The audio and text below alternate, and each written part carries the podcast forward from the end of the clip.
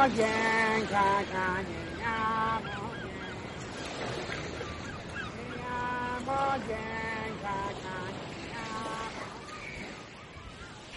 زرد و سبز لباس بچه هایی چشو به سمت خودش میکشونه که زیر آفتاب گرم جنوب تو زمینای خاکی به عشق رونالدینیو شدن توپ چلتیکه سیاه و سفیدی که کمی هم کم باد شده رو به هم پاس میدن.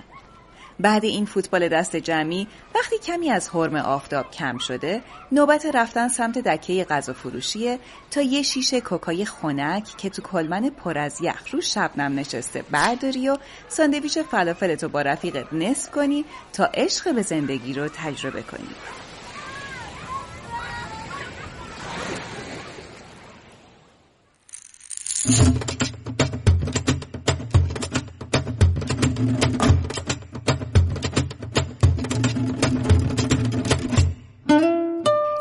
ویکی پس سراغ یه غذای خیابونی خاورمیانه ای میره.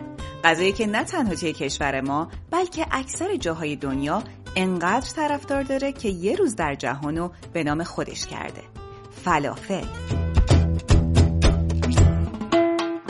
یه روزم با نام روز جهانی فلافل داریم. دوازدهم ژوئن روز جهانی فلافل نامگذاری شده. Today is International Falafel Day. That's right, falafel day. Now, if you've been to Israel or know something about it, you know well, falafel is a big deal.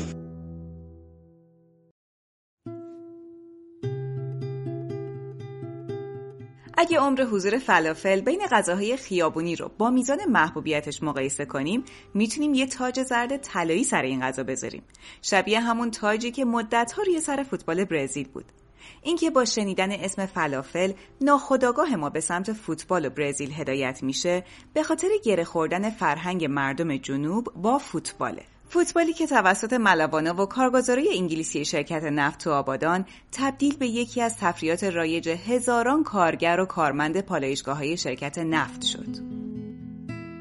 ابراهیم قاسمپور بازیکن آبادانی سابق تیم ملی ایران در رابطه با ارتباط مردم آبادان برزیل میگه فیدوس یعنی بوق پایان کار پالایشگاهو که می‌زدن چندین هزار کارگر و کارمند و ملوان از پالایشگاه بیرون میمدن و همه با دوچرخه هاشون در سطح شهر این ور اونور می‌رفتن. اون موقع تکنولوژی نبود و یک کارو شاید دیویست نفر انجام می‌دادن. تفریح اصلیشون همین فوتبال بود. نکته جالبم حضور اقوام و قومیت های مختلف در شهر بود.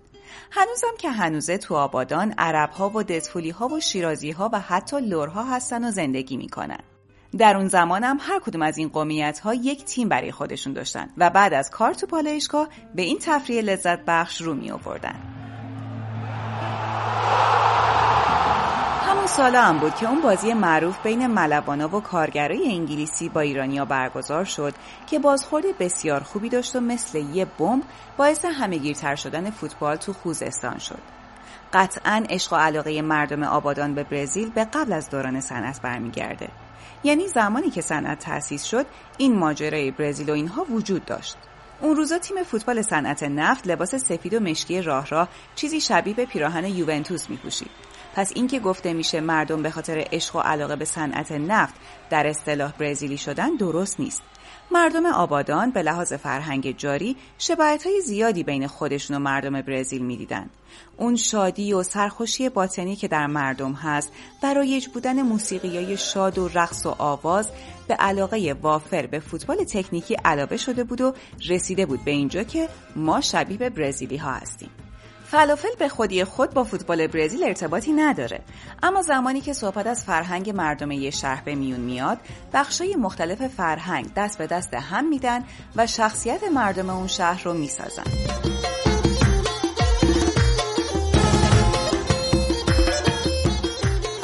بفرمایید داخل بیان تو. بیان. به این برزیل کوچک تو آبادان خوش اومدید.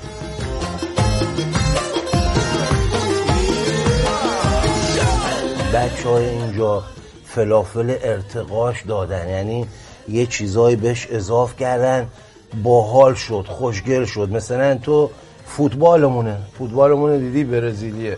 تو یه فوتبال نگاه می‌کنی تو اروپا خیلی ساده.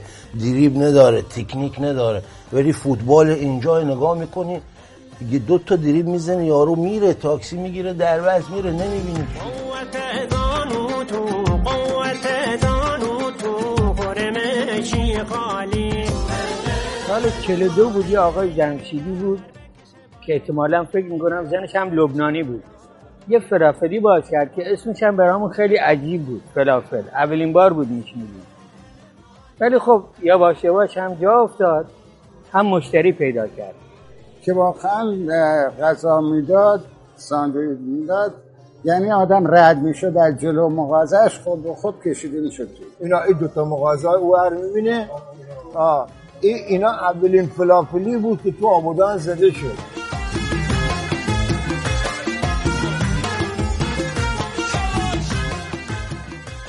اما بریم سراغ کاپتان ببینیم امروز چه برنامه ای داره.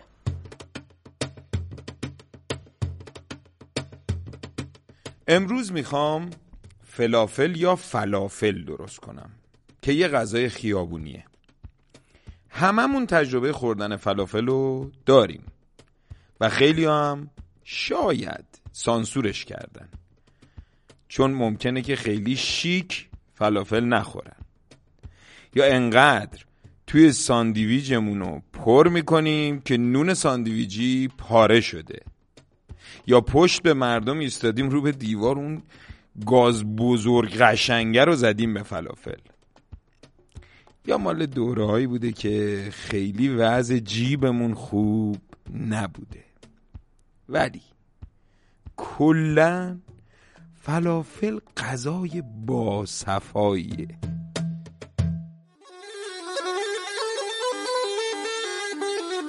ساندویچ فلافل سالم ترین ساندویچیه که ما تو عمرمون دیدیم. اصلا ساندویچ فلافل بهترین ساندویچه. سالم ترین ساندویچه. نخود خالی. یعنی وقتی می‌خوری انگار داری بوغلمو می‌خوری. با برنج هم حتی اول صبح می‌خوری. و اصلا زندگی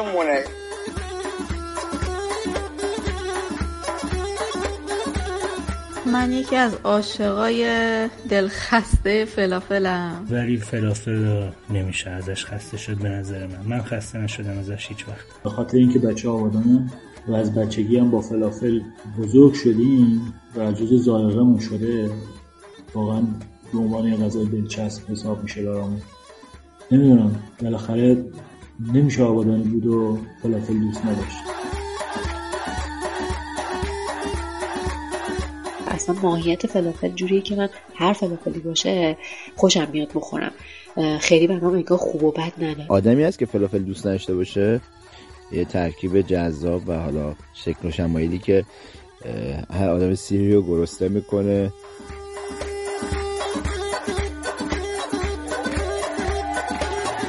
البته سابقه کشمکش فلافل آبادان و اهواز و اینکه کدوم یکی بهتره به اندازه عمر فلافل توی استان خوزستانه.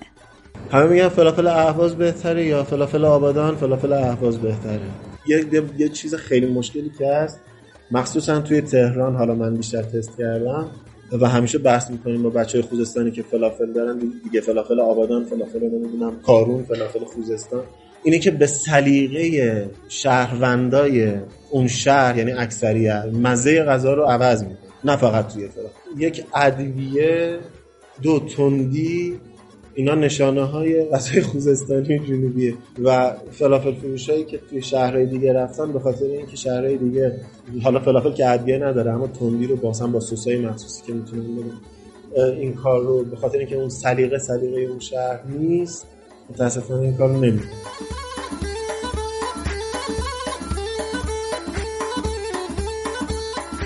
ناگفته نمونه اهوازم تونسته به خوبی توی این رقابت ظاهر بشه. تا جایی که خیابون لشکرآباد اهواز خیابونیه که به فلافل فروشی های زیادش معروفه.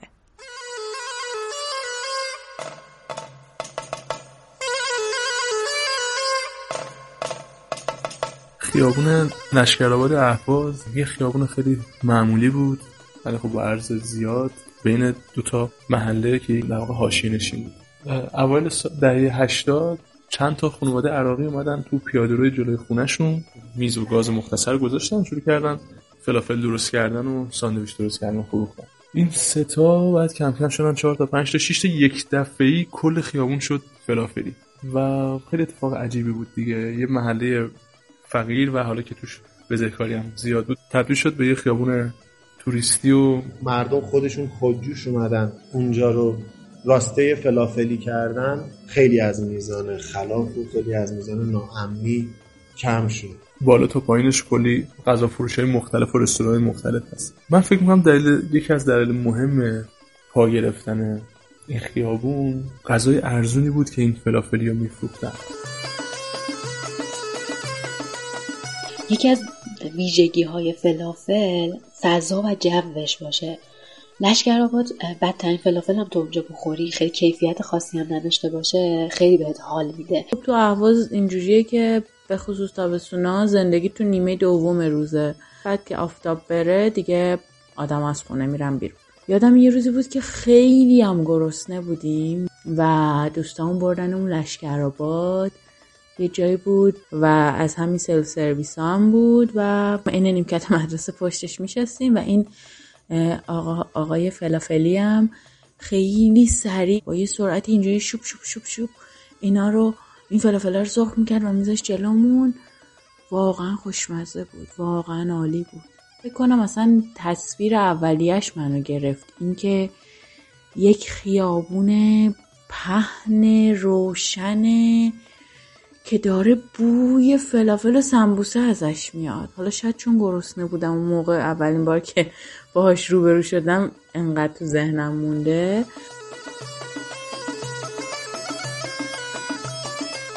دانشگاه چمران دقیقا روبروی این خیابونه و خوابگاه همونجا.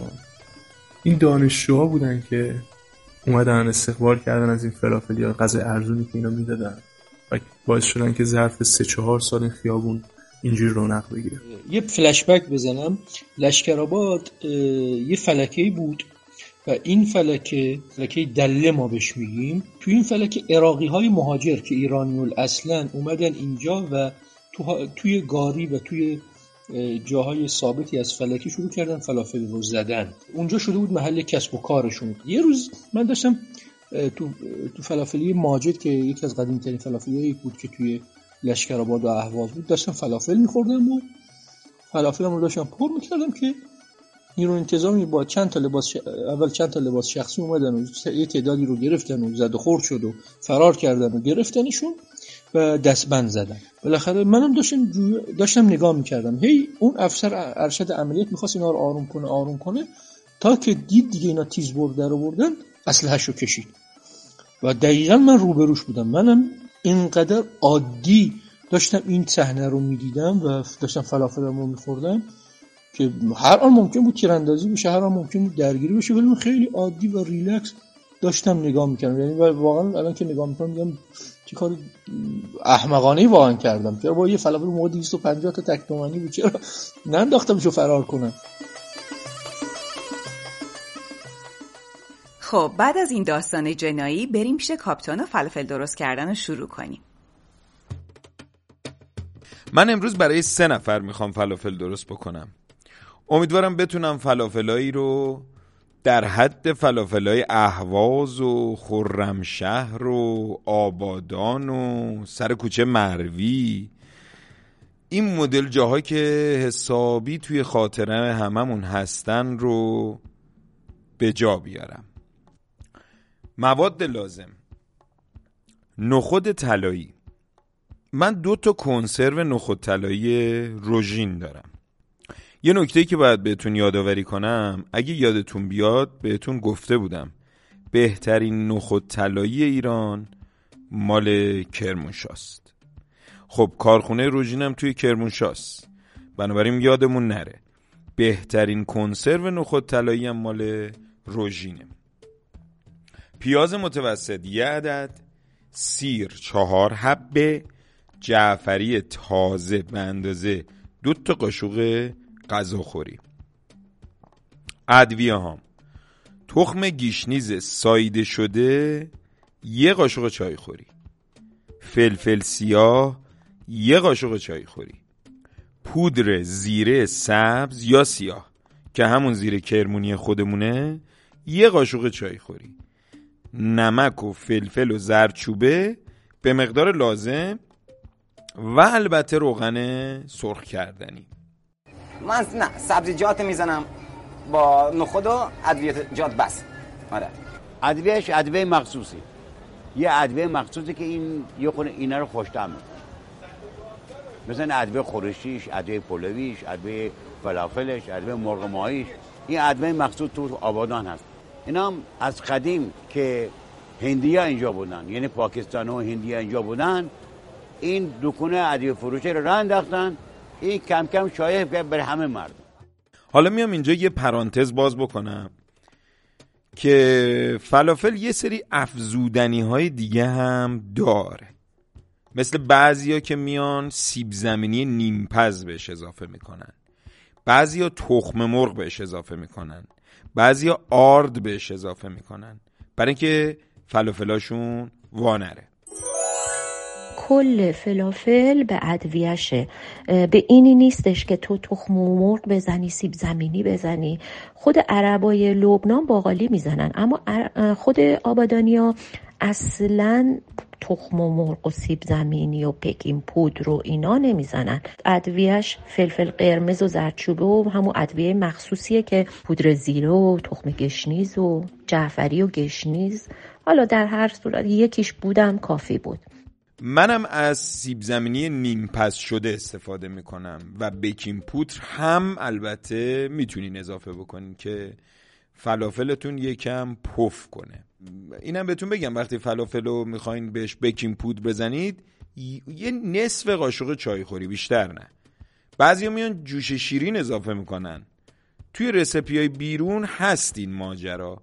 ولی من کلا چون جوش شیرین معدم اذیت می‌کنه حذفش کردم از رژیم غذاییم بعضی وقتا ناخواسته پیش میومد دیگه. یه چیزایی میخوردم که توش جوش شیرین بود مثل نون. ولی با خوردن نونای سنان که کلا جوش شیرین و این سری مواد افزودنی یا با قول یکی از دوستامون مواد نگران کننده رو بهش اضافه نمی‌کنن ازش حذف کردن یه ذره اوضاع سلامت گوارشم بهتر شده. شما هم حتما امتحان کنید.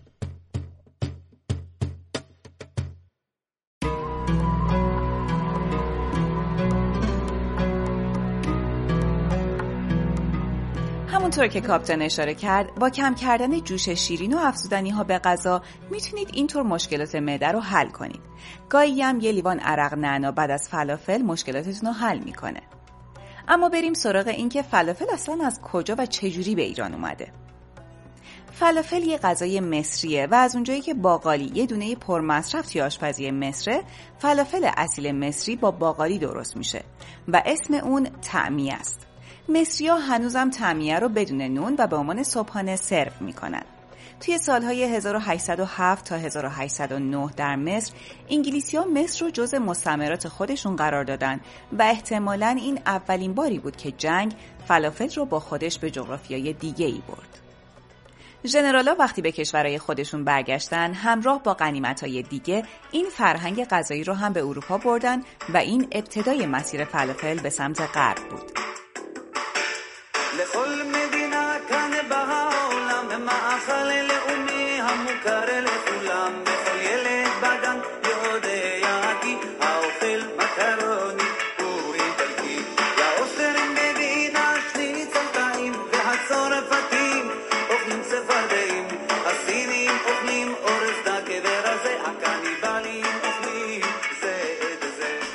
فلافل زمانی که به کشورهایی مثل عراق و سوریه می‌رسه کمی تغییر می‌کنه. اول اینکه با نون پیتا سرو میشه و با سسایی مثل هموس یا خود ارده خورده میشه. این مدل ساندویچ فلافل توی کشورهای اروپایی بیشتر رایجه. و اینجا هم جزو تاپاسای معروف مادرید فلافل هست و چون که جزو غذاهای مراکشی و عربی هم محسوب میشه یه جوری فلافل در دسترسه. اما خب طعم فلافل آبادان یه چیز دیگه است. اون بوش عطرش مزه‌ش زمین تا آسمون با این فلافلی که اینجا هست توفیر داره. یکی دیگه از مشخصه هایی که فلافل رو محبوب می‌کنه گیاهی بودنشه. با زیاد شدن تعداد افرادی که شیوه گیاهخواری رو برای غذا خوردن انتخاب کردن جمعیت عشاق فلافل هم زیاد شد. فلافل دوست دارم ولی از وقتی گیاهخوار شدم بیشتر فلافل مجبورم دوست داشته باشم. من چون گیاهخوار شدم فست فودهای دیگر رو نمی‌خورم ولی فلافل همیشه نجاتم داده مثلا اینکه خیلی غذای گیاهی تو نمی‌تونی بیرون بخوری این گزینه‌ها خیلی کمن سفر فلافل از مصر به کشورهای عربی مواد تشکیل دهنده اون رو هم به نخود تغییر داد. نخود دانه قابل دسترس تریه و توی مرزهای غربی ایران و اقلیم کردستان و شمال خوزستان خیلی زیاد کشت میشه. اینطوریه که فلافل به ایران می‌رسه. لب کارون که بارون میشه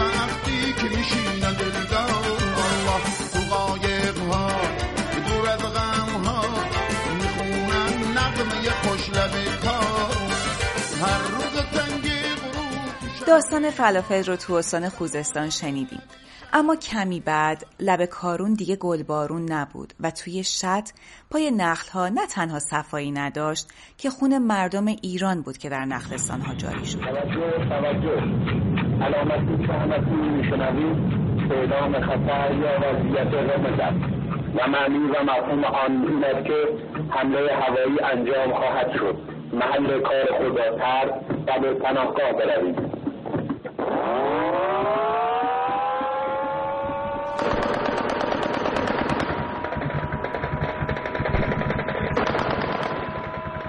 جنگ ایران و عراق باعث شد که بسیاری از مردم استان خوزستان مجبور بشن به شهرهای دیگه مهاجرت کنن. آدمایی که از شهرشون می‌رفتن و نمی‌تونستن همراه خودشون وسیله زیادی ببرن اما بعد از زندگی کردن توی شهرهای دیگه کم کم بخش مهمی از فرهنگشون رو به اونجاها منتقل کردن و اون چیزی نبود جز فلافل که جنگ شد و ما تو این شهر تو اون شهر زندگی می‌کردیم. شاهد این بودیم که در اصفهان در شاهینشهر در تهران در شیراز همه جا هر جا می‌رفتیم بچه ها چون جنگ زده شده بودن تو شهرها شغلی نداشتن بیکار بودن مجبور بودن یه دکه بزنن یا مغازه بگیرن.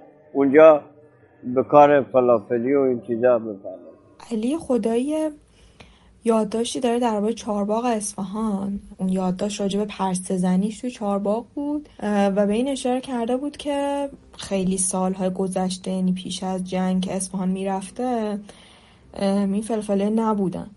و اینها حاصل حضور خوزستانی هایی که مجبور شدن که برن شهرهای دیگه و یه تعداد زیادیشون هم که خب رفتن اصفهان و بعد کم کم به جاهای دیگه ایران رسیدن. آبادانیا خوزستانیا یه جایی توی دولت آباد اسکان داده شده بودن که از قبل هم این دولت آباد مثل اینکه محله عرب نشینی بود و عراقی ها بودن و, و اینجور غذاها اونجا خیلی عمومیت داشت. ما توی یزد فلافل زیاد داریم به خاطر وجود عرباییه که توی یزد هستن. مخصوصا ما یه خیابون داریم اسم خیابون سلمان. اونجا پر از فلافل و سمبوسه و چیزهای جدیدی که در اومده. فلاسیس مثلا. حالا با فلافل با سوسیس می‌زنن توی مشهد یه محله مخصوص خودش رو دارن به شهرک عربا. اونجا فلافل رو با طعم و بو و خوزستانی و اهوازی درست می‌کنن.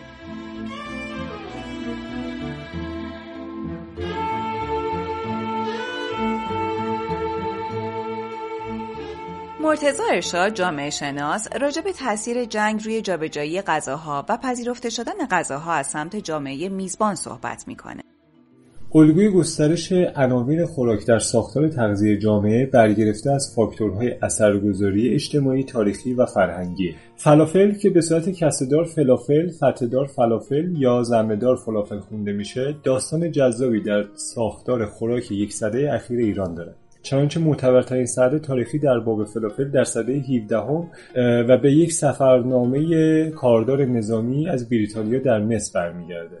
نبود این مستندات باعث میشه مرکز و پیرامون و درک انسانشناختی مبدأ خوراک همواره در غرب آسیا رازآلود و غیر دقیق باشه. به همین منوال تاریخ ورود اولین بار دستورالعمل فلافل به جنوب غرب ایران هم تعیین ناپذیره. اما گستردگی و فراگیری عنوان فلافل قطعا در چهار دهه گذشته روی داده. جنگ میان عراق و در واقع ایران باعث ایجاد بحرانهای فراوان در هر دو کشور شد. در ایران مناطق غربی و جنوب غربی به صورت مستقیم درگیر این پدیده ویرانگر بود. از بین رفتن ساختار زندگی روزمره و امنیت برای خانواده دلیل محکمی بود برای مهاجرت اجباری و یا اختیاری جمعیت از این مناطق به سایر نقاط مهاجرت اجباری به تکثر و اثرگذاری متقابل اجتماعی جمعیتها فرهنگها و مناطق بر روی همدیگه منجر میشه. فلافل به عنوان یک خوراک گیاهی با تنوع فراوان و ویژگی‌های فست‌فود شاید یکی از ارمغان‌های ساختار خوراک در کشور باشه. فراگیری سریع فلافل شاید یک ابزار قوی داشت به نام پدیده به نام جنگ. و البته که بود اقتصادی بودن این خوراک هم تاثیر بسزایی داشت. جامعه مهاجر همیشه یک ابزار قوی داره برای جای انداختن خود در میان هر جمعی. پدیده های فرهنگی از جمله خوراک سوژه این که می‌تونن اثرگذاری یک فرهنگ رو بر سایرین به شیوهای مسالت آمیز تسری بدن. ما به عنوان مردم خودمون رو در تمام فرهنگ بازنمایی می‌کنیم و خوراک یکی از اساسی ترین پایه های فرهنگی در هر جامعه است. شناخت ساختار خوراک و به غذای عمومی و فراگیری مثل فلافل برای ما خالق یک فرصت ویژه است. این بار که فلافل خریدیم قبل از میل کردن اون کمی دقیقتر به اون نگاه کنیم.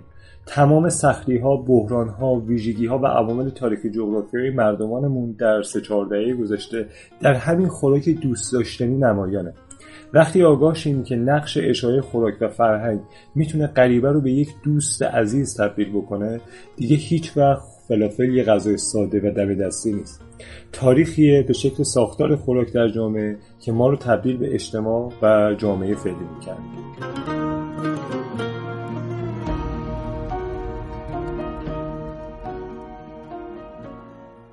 خب بریم سراغ کاپتان و ادامه پختن فلافل. خب کنسروای نخودم رو باز می‌کنم. به به حالا باز میگین اسپانسرشونه هی داره تعریف می‌کنه. ولی واقعا آخه شما نگاه کنین این یه دست بودن محصول و اینکه قسمت اعظمی از کنسرو و محصول پر کرده با آب پرش نکردن این واقعا واسه این کنسروای روژین یه امتیاز بسیار بسیار خوبیه. ایناش واقعا عالیه. طعمش و اندازه پخت نخودم خیلی درسته حقیقتا. نه خیلی زیاد پخته شده که له شده باشه و نه خیلی سفته که شما وقتی عجله داری یه غذایی درست کنی زیر دندونتون بمونه. خب خورد کنه. عزیزمم که اینجاست. کنار دستمه. نخود که می‌دونیم با خودی خود اصلا رو خودش هم هیچ حسابی نمی‌کرد که بفهم معروف بشه. الان نخود کچی اروار میپوشه میاد تو خیابون هیچ که محل نمی‌ذاره. مدین آوردن مدین بچه های آوردن نخودا رو میرزم توی خورد کن. اگه شما از کنسرو استفاده نمی کنید حتما 24 ساعت قبل نخودا رو خیس کرده باشین. آبش هم چند بار؟ عوض کنین که بادش گرفته شده باشه.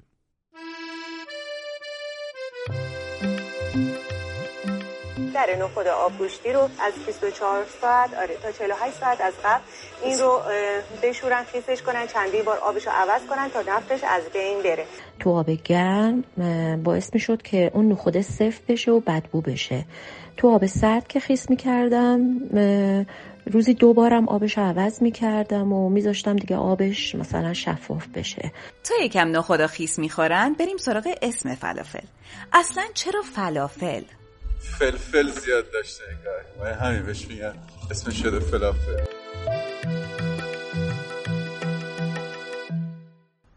به گفته نجف دریابندری فلافل جمع مکسر فلفله و معتقد عربا بدون دلیل اسم رو برای این غذای مصری انتخاب نکردند. اما میشه گفت تند بودن مواد تشکیل دهنده فلافل می‌تونه از دلایل این نامگذاری باشه. البته باقالی به زبان عربی فل نامیده میشه و بعید نیست که این هم یکی از دلایل این نامگذاری باشه. خب بعد از اینکه نخودامو ریختم توی خورد کنم الان پیازم رو پوست می‌کنم. پیازو چهار قاچ می‌کنم. میریزم توی خورد کن کنار نخودا چهار تا حبه سیرم پوست می‌کنم. یه ذره کندن پوست سیر سخته. اینو امتحان کردم که میریزن تو شیشه محکم تکونش میدن میگن پوستش کنده میشه. نمی‌دونم من موفق نشدم. حالا شما اگر امتحان کردین به منم بگین. سی رو هم میریزم توی خورد کن. سیب زمینی من پوستشو کندم اونم چارقاش می‌کنم میریزم حالا. حالا نوبت ریختن ادوی است. یه قاشق پودر تخم گیشنیز داشتیم یه قاشق چایخوری پودر زیره کرمون دارم. و فلفل و زرچوبرم که گفته بودم به مقدار لازم یادتون میاد. یه ذره نمکم بریزید نصف قاشق چایخوری بریزین اگه کم نمک بود حالا می‌تونید بعدا با ترشی و مخلفات بخورید. کمی نمکش جبران میشه اونجا. دو قاشق غذاخوری جعفری تازه دارم بهش اضافه کردم. حالا شروع می‌کنم. مواد رو خورد می‌کنم.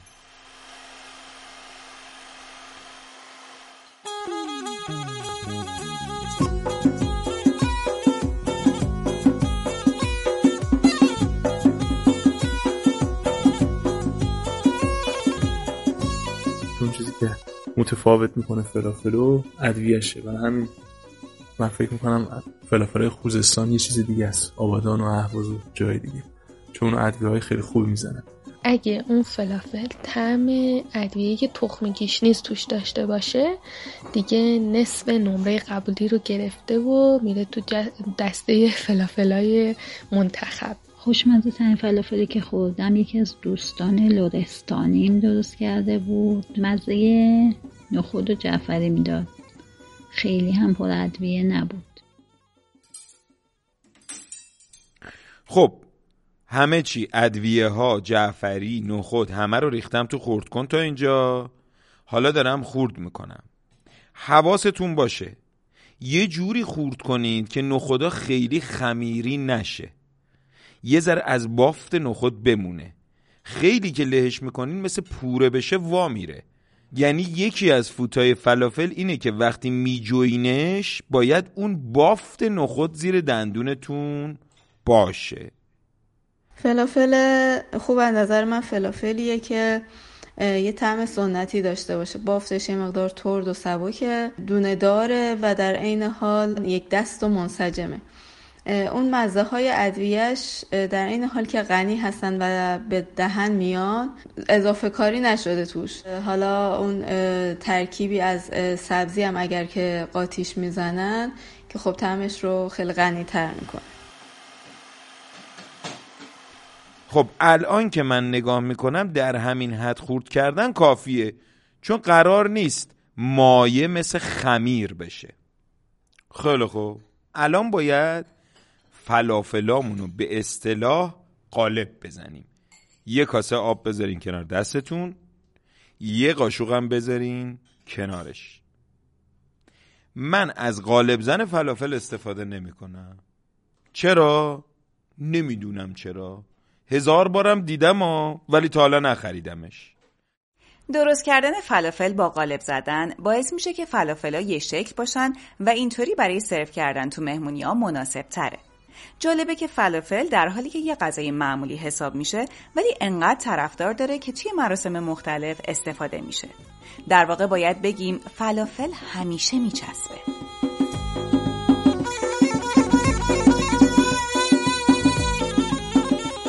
ما دبیرستان که بودیم تقریبا هر روز بعد از مدرسه کارمون بود که بریم یه ساندویچ فلافل بگیریم بخوریم بعضی حالا بعد از مدرسه ساندویچ میخوردم بعضی اول صبح یعنی هیچ زمانی رو من فکر می‌کنم برای فلافل نمیشه در نظر گرفته بگی ظهر یا شب یا هر چیز. 24 ساعت میشه فلافل خورد و کلا موقعی که حالا هوا سرد یا دیگه حداقل خنک باشه میچسبه. مثلا من دوست ندارم واقعا همچین غذایی رو توی تابستون بخورم. فلافل همیشه میچسبه. ولی فلافل صبح یعنی از خواب پا میشی میری بیرون یه کاری انجام بدی اونجا فلافل می‌خوری خیلی کیف میده. ساندویچش میچسبه خالی خالیش میچسبه تو یخچال موندش میچسبه صبح بلند شی گرسنه‌ت باشه میچسبه. اصلا فلافل زمان خاصی نداره.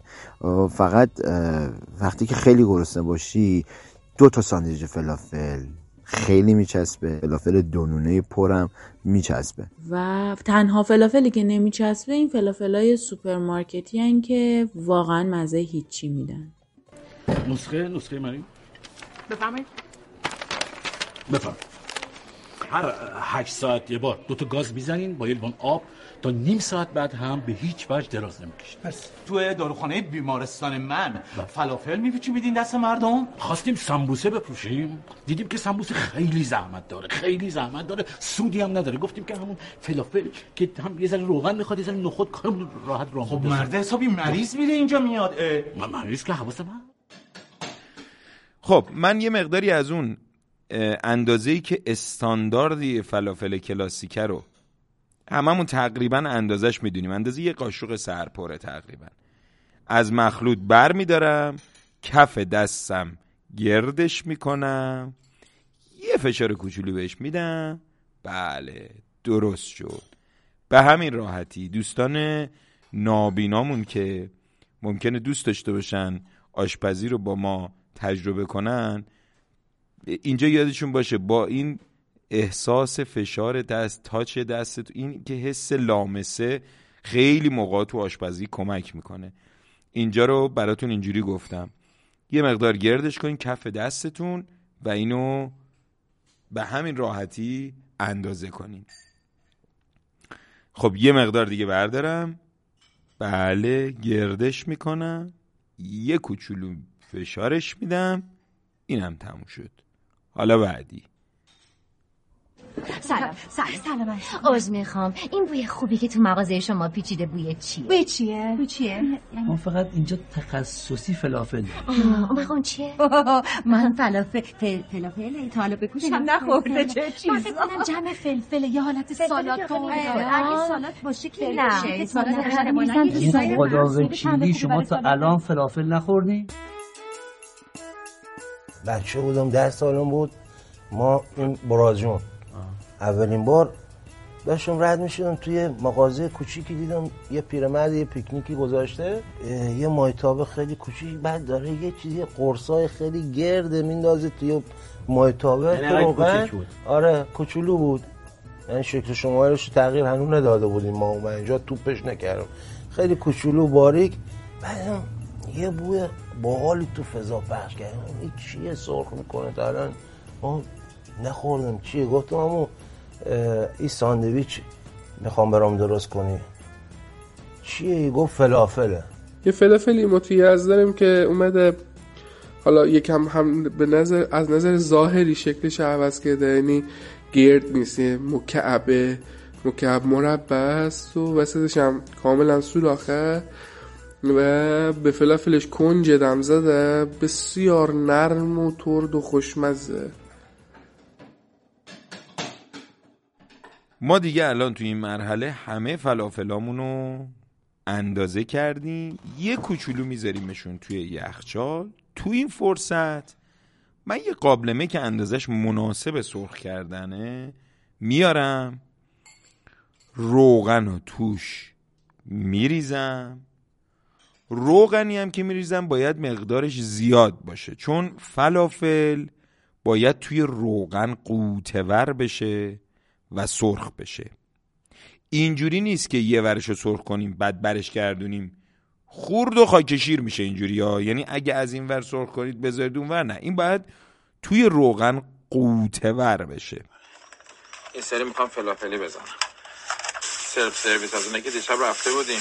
پرکن بخور. ای بلدی؟ یاد بگیرم نخود دیگه. چون دیشب رفتیم اونجا یهو تصمیم گرفتی؟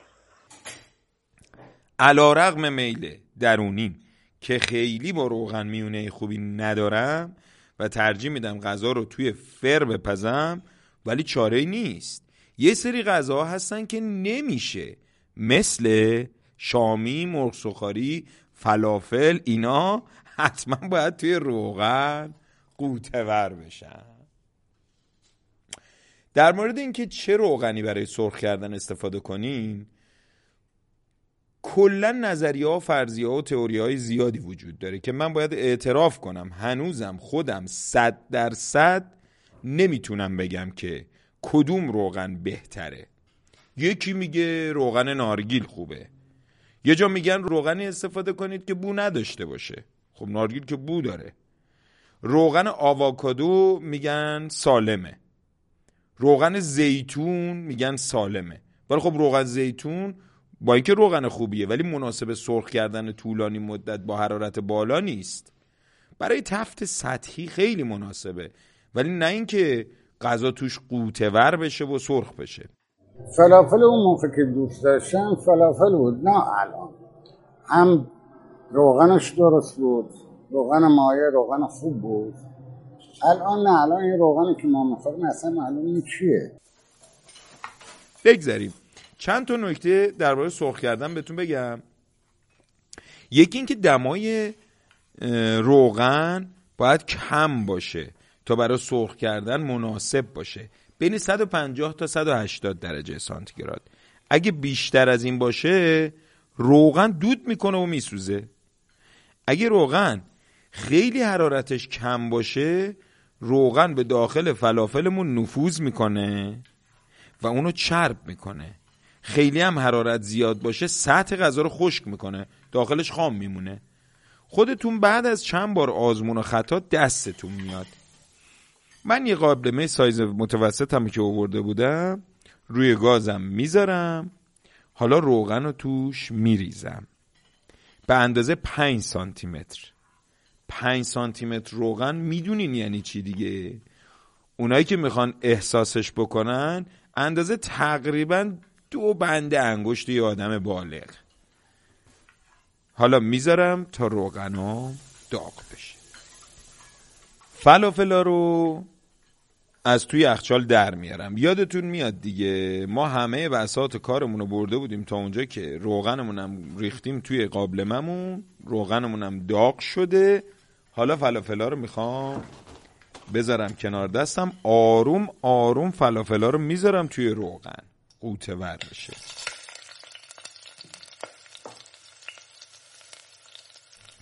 یه چیز جالبی که در مورد قوطه ور شدن غذا بگم توی روغن اینه که سطح غذا سریع داغ میشه موقعی که تو روغن قوطه وره ها و بسته میشه. انگار غذا مهرموم میشه. وقتی که این اتفاق میفته روغن دیگه نمی‌تونه به داخل غذا نفوذ کنه. بعد اون گرمای روغن باعث میشه رطوبت داخل اون غذا بخار شه. مثلا همین فلافلامون.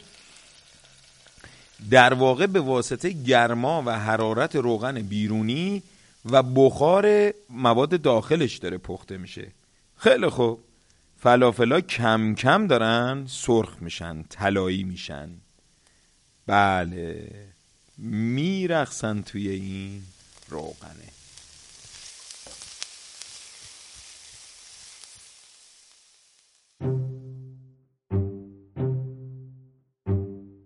یکی از دوستان بود که این خانم مال آبادان بود یه بار من گفتش که یه ذره یه لیوان ماست بزن به فلافلت. برای اینکه پوک میشه و رنگ فلافلت قرمز میشه.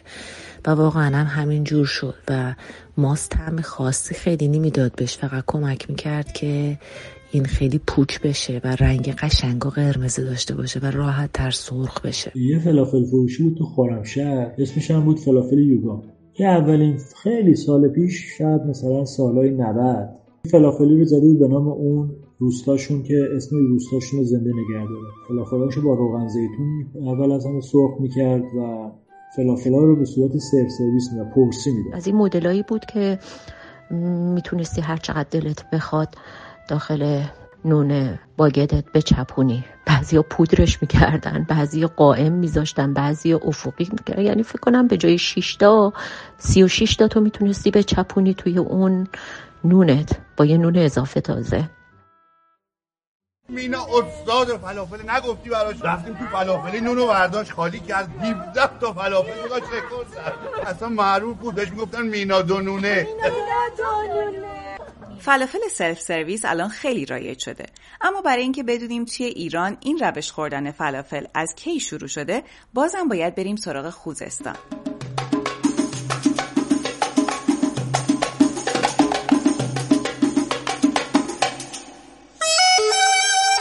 اولین جایی که من سلف سرویس زدن یه آقایی بود به نام ابو حیدر در منطقه زیتون کارمندی اهواز که جلوی در خونهش اومد فلافل سلف سرویس گذاشت. توی لشکرآباد لشکرآباد این مقدار فرهنگ فلافل خوردن هم تغییر داد. این فلافل سلف سرویس اینا ارائه میدن تا قبل از اون ما. یعنی من یادم نمیاد تو اهواز قبل از اون همچین چیزی ما داشته باشیم. وقتی میری فلافلی سلف سرویس چشم و دل سیر برمیگردی خونه. می‌تونی مثلا تا مدت مدت مثلا چه می‌دونم حالا تا ساعت ها بعدش به هیچ خوراکی فکر نکنی. خیابان انوشه. خیابان انوشه فقط دو تا جگرکی بود و اولین فلافلی به نام ابو حیدر راه اندازی شد توی این خیابان. رو این سلف سرویس هر روز برای خودش یه چیز جدیدی می آورد. بعد از اینکه سلف سرویس شد اومدن و سیب زمینی سرخ کرده و بادمجان رو بهش اضافه کردن. بیا نوشابه آره. آرنجی سیاه فرق نداره. ببین هیچی نداره ها. می‌بینی؟ یه سری ظرف خوشگل چیده نگاه کن. بعد همه هم یه شکل یه اندازه خورد کرده ملت خوششون من حساب کردم اینا براشون در میاد دونه 600 700 تومن. دست مردم میدن دونه 3500 تومن. یعنی چند صد درصد سود خوشمزه است عوضش دیگه. خب تا فلافلا سرخ بشن طلایی بشن من میز مخلفاتم رو آماده کنم. دیگه همتون استادین که فلافل رو با چی باید خورد؟ من امروز دو مدل نون دارم که باهاش فلافل بخورم. یه نون برگر یا نون هات داگ سنان دارم از این نون حجیماشون و یه دونم نون پیتا دارم. اون نون پیتا هم دلم می‌خواد بله کنم. جعفری خورد شده پیاز خورد شده ترشی انبه ترشی کلم ترشی لیته. با این ترشی لیته هایی که من دارم فوق العاده است. خیارشور گوجه فرنگی انواع سس سس انبه سس مایونز با سیر و و و. سلام. ببخشید مصدع اوقات میگردم. ساندویج الویه نوچه فقط فلافل داریم. خواهی خواه نخواهیم نخواه باشد. خیلی هم عالی خواهم. نون فلافل و مخلفاتی که باش سرو میشه هر کدوم دستمایه اختلاف سلیقه های زیادی هستند. از نون فلافل شروع می‌کنیم. معذرت می‌خوام. ساندویچ چی خریدید برامون؟ فلافل دونونه است با ترشی انبه به به. شما یه گاز از این بزنی میره تو معدتون یه اسید ترشح می‌کنه دو روز دیگرت میداره. متشکرم. شما بفرمایید من میل ندارم. ما تو اهواز نون باگت مخصوص فلافل استفاده می‌کنیم که نون سبکتری از نون فرانسوی از باگت فرانسوی. ظاهرش باریکتر از اون نون فرانسوی است. اینجا رفتم سوئد فلافل خریدم. اومدم خوردم. یعنی واقعا وقتی دارم میخورمش واقعا دلم می‌خواد اون زمان هیچ وقت تموم نشه. خیلی خوشمزه بود و چون اون نون باگت خودمون که تو ایران اینجام نبود من از این نون گردا یعنی اونایی که گردمانی پیتا بهش میگم متفاوت ترین فلافلی که خوردم توی جوانرود که فلافل و لای نون لواش میذاشتن و اون خیلی خوشمزه قدیم اینجوری نبود. قدیم اینجوری بود که نونا خیلی باریک بودن و طعم فلافل قشنگ غالب بود. الان حجم زیادی از ساندویچ فلافلا نون ساندویچه. و اما مواد داخل ساندویچ فلافل؟ من دوست دارم همراهش خیارشور بخورم حتما. یه سس خیلی خوشمزه. به نظرم همراه فلافل فقط با سس انبه خورد. مهمترین چاشنی برای من وقتی می‌خوام فلافل بخورم باید نمک کنارم باشه و سس فلفل گوجه و خیار. حالا یعنی فلافل حتما دوست دارم که سوسی تون روش بیرسم ترجیح میدم حتما پیاز جعفری داشته باشه. خیارشور داشته باشه. حالا می‌تونه همون ترشی کلم باشه یا خیارشور یا حتی ترشی لیته. ولی تو اون ترشی هایی که کنارش می‌ذارن و توی خود ساندویچ دوست ندارم. من دوست ندارم گوجه بذارم توش اتانا برعکس خیلی که دوستن چون گوجه خیسه بعد نونو خیس می‌کنه یه حالت بدی بهم دست میده. ساندویچ فلافل محبوبم. ساندویچیه که با پیاز جعفری باشه سس تند گلوریا و ترشی کلم بنفش و یک کوچولو سس انبه. با وجود این همه گزینه برای همراه فلافل دور از ذهن نیست که میزهای سلف سرویس انقدر شلوغ و پرملات باشن. اما امروزه که ذائقه درصدی از مردم به سمتی رفته که ساندویچهایی پر از طعمای مختلف یا به اصطلاح ساندویچ بمبی رو بیشتر میپسندن.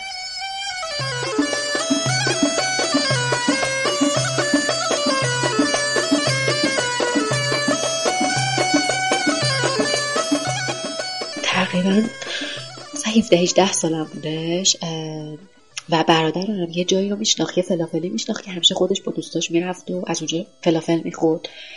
یه بار خرید واسه ما آورد خونه.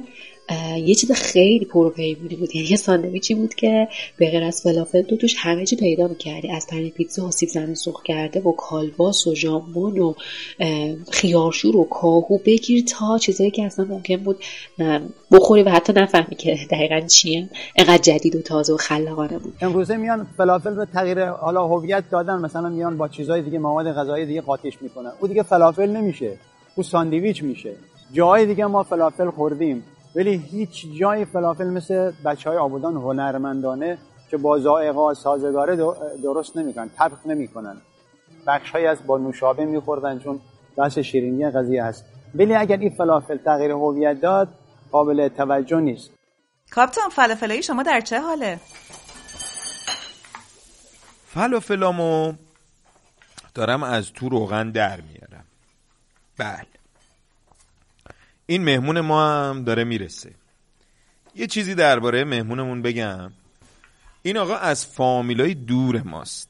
یه جواهر فروشی داشت یه مغازه دیگه هم داشت. توی میدون جمهوری که جواهری بود. این میدون جمهوریه رو داد اجاره. یکی از دوستاش اومد اونجا رو کرد فلافلی.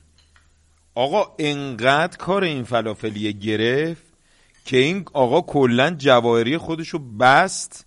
اون دوستش هم بعد از یه مدت از اون مغازه رفت. ولی این مغازه فلافلیه رو نگر داشت. هنوزم داره و معتقده که درآمدش از جواهر فروشی بیشتره. اینو به من گفته. حالا صحت و سقمش دیگه معلوم نیست.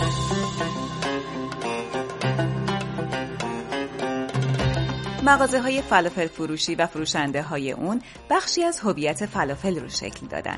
این خونگرمی خوزستانی است که با جنگ از بین نرفته و شهر به شهر کوچ کرده. فلافلی که اصلا خودت فلافل در واقع مال لبنانه ولی خدا وکیلی وقتی آبودانی ها درست کردن دیگه لبنان خوش کشید کنار در جا دیگه کم آورد نتونست دیگه یکی از همینا همین فلافل شامینه که نزدیک پل ایستگاه دوازده است. حالا لباس فرمشونه که لباس برزیل و خیلی هم خوش برخورد و بزلگویی خاص آبادانی دارن والا ما که قزین زندگی می‌کنیم به تازگی فلافل فروشی باز شده توی خیابونمون که از فضا برای آقایی که از در عباس مهاجرت کرده به قزوین چند سال پیش من و دوستم رفتیم خورمشهر و داشتیم تو خیابونه خورامشهر قدم می‌زدیم که اتفاقی فلفل فروشی دیدیم. که یه آقای عرب خوزستانی بودن با پسرشون داره می‌کنن اونجا رو.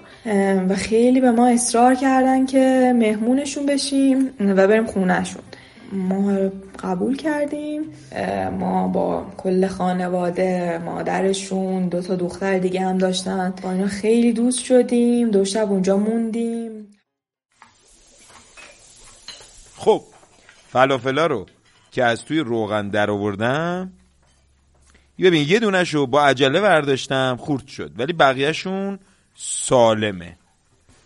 دارم میذارمشون روی یه کاغذ حوله‌ایه البته این کاغذهای آشپزی خیلی بهتره ولی اگه نبود دیگه از رو همین کاغذ حوله‌ای هم خوبه. که روغنش گرفته بشه بعدا بچینمشون کنار مخلفات و برم یه نوشابه هم بیارم که بدون نوشابه نمیشه.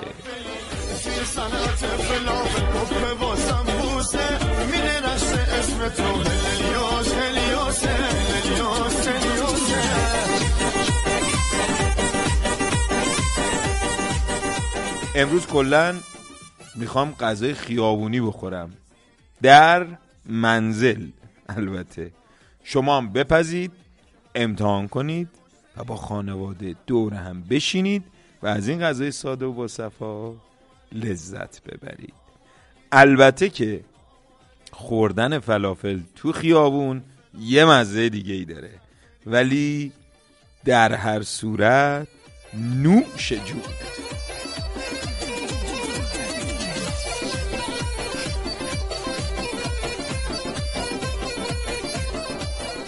فلافل تو اغذیه فروشی های دولت آباد تهران یا ناصر خسروی نزدیک بازار برای خودش کم از فلافل های جنوب نداره. البته گشنگی در این جور مواقع بی تاثیر توی طعم غذا نیست. وقتی کنار همین اغذیه فروشی های مرکز شهر منتظر فلافل با ترشی لیته وای میستی در کنار جوانای زیادی از قشر کارگر رو می‌بینی که به انتظار غذاشون ایستادن. فلافل همیشه در بین غذاهای به اصطلاح رستورانی جزء انتخابای ارزون و بصرفه بوده. هرچند بعید نیست با رشد عجیب قیمتا همین فلافل دونونه هم به جمع کالاهای لوکس بپیونده.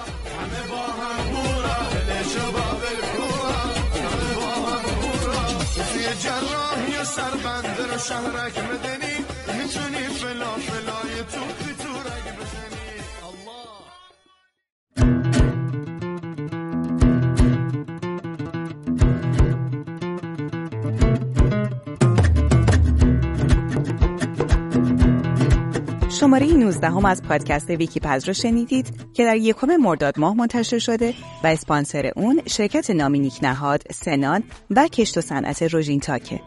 این شماره از پادکست ویکی پز حاصل لطف و مهر عزیزانیه که تجربیاتشون رو بدون هیچ چشم داشتی با ما در میون گذاشتن.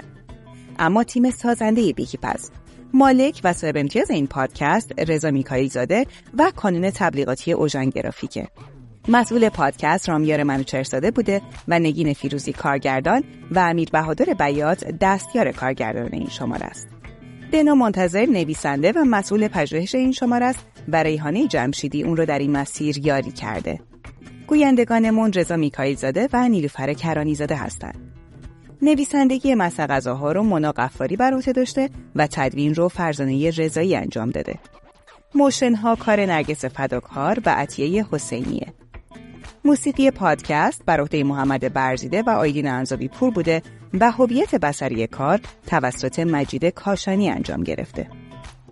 پشتیبانی امور زیر نظر شیرین و فرشته میکایی زاده بوده و پشتیبانی فضای مجازی رو محمد غزالی بر عهده داره.